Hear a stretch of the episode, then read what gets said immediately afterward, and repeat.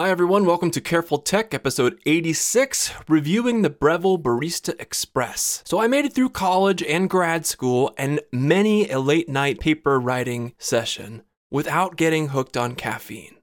I honestly hated coffee the smell, the mess, the occasional whiff of stale Java on a colleague's breath when they got a little bit too close. I couldn't really understand why people shout out upwards of $5 a day to feed their iced mocha frappuccino habit at Starbucks. Seemed like a huge waste of money and time and mental energy. And then, two things happened. First, we moved to a tiny town with a third wave coffee shop considered by many to be the best in our entire state. If you don't know, third wave is a term coffee connoisseurs use to describe the movement to appreciate coffee more aesthetically not as a commodity staple, not as freeze dried uh, Maxwell House that you buy at the grocery store, but rather as a culinary art form worth savoring. And with a place like that just a short drive away, I started to realize that what I had known as coffee, drip brew made from long stale, low grade, long ago ground coffee, isn't exactly a good metric for judging the entire coffee habit. The second thing that changed my view was that I got a job that allowed me to work from home. Now, I love remote working, but when you're isolated like that, weekday after weekday, you end up being eager for any opportunity to get out of the house and see actual flesh and blood people. Coffee shops really are the ideal third place, a place to work, to meet, and to just get out of your tiny home office. But if you're going to take up a table there, you need to buy something or you're going to suffer the wrath of the baristas. It's rude not to. I started with mochas and slowly backed down the amount of chocolate until I ended up with my now standard order a 16 ounce latte. Over the course of the next two years, my latte habit expanded from a once a week treat every Friday afternoon to every few days to four or five times a week and sometimes more. And every time I bought a coffee, I would typically also buy a pastry. So we're talking 10 to $12 every time I visited, five times a week at least. That's what, 55 or so dollars a week? And that's something on the order of $1,400 a year. To try to satisfy that itch without going to the coffee shop, I got a cold brew pitcher, and that helped for a while. But cold brew doesn't quite scratch the itch quite like espresso and steamed milk does. Clearly, financially, something needed to change, and I started thinking about picking up an espresso machine. Of course, they are very pricey, even for an entry level model. There's a sticker shock to even enter that world.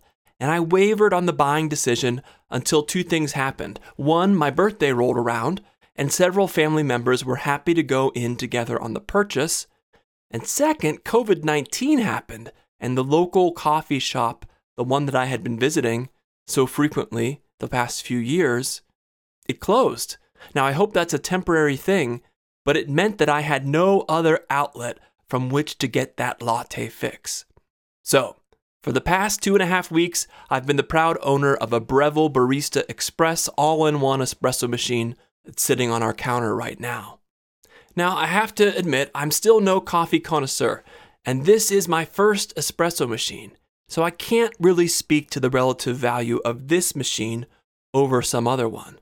But this machine is pretty much the consensus mid grade pick. Buy something cheaper, like the Breville Bambino Plus, and you're going to have to buy a separate espresso grinder. The one I have, it's built in, and that a separate one could easily cost you additional hundreds of dollars. Get something nicer than the Barista Express, and you're up into the $1,000 plus range, which was well outside my budget. Maybe someday, but not anytime soon. It's been fun learning the ins and outs of espresso. Grind size, which is adjustable on my machine. Grind amount, how much coffee do you actually need? Again, adjustable via a dial or via manual grinding. Milk frothing technique, volume of uh, water put through. There's all sorts of variables you can tweak. And in general, I like the ritual of it once you have it dialed in. preheat the portafilter, preheat the mug, pour the milk, grind the beans, brew the espresso, froth the milk, clean the steam wand, purge the steam wand, pour the milk, empty and purge the portafilter, wipe everything down, and finally, enjoy. Now, that might sound like a chore or a whole series of chores, but I can run through the whole process in about five minutes or so, and it's fun to keep refining my technique. I've poured a grand total of one halfway decent latte in terms of the art, but it's fun to keep trying. And it's fun to have something so close to cafe quality that costs me literally a tenth as much. Even if this machine only lasts, say, three years or so, it stands to save me thousands of dollars over my previous dining out budget for coffee. In the end, it's highly recommended for anyone who's stuck on Starbucks or something better from a cafe, or who's really uh, hankering for good coffee in this lockdown for COVID 19.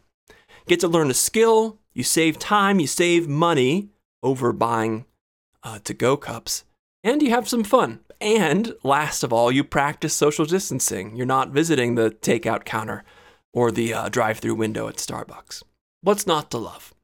If you have something that you bought as part of this COVID 19 social distancing experience that we're all going through, some new gadget, some new appliance that's helping you make it through, I'd love to hear about it. Hit me up on Twitter at Matt Hauger, H A U G E R, or at Careful Tech. Uh, the website is carefultech.net. Thanks very much for listening, and I'll talk to you next time.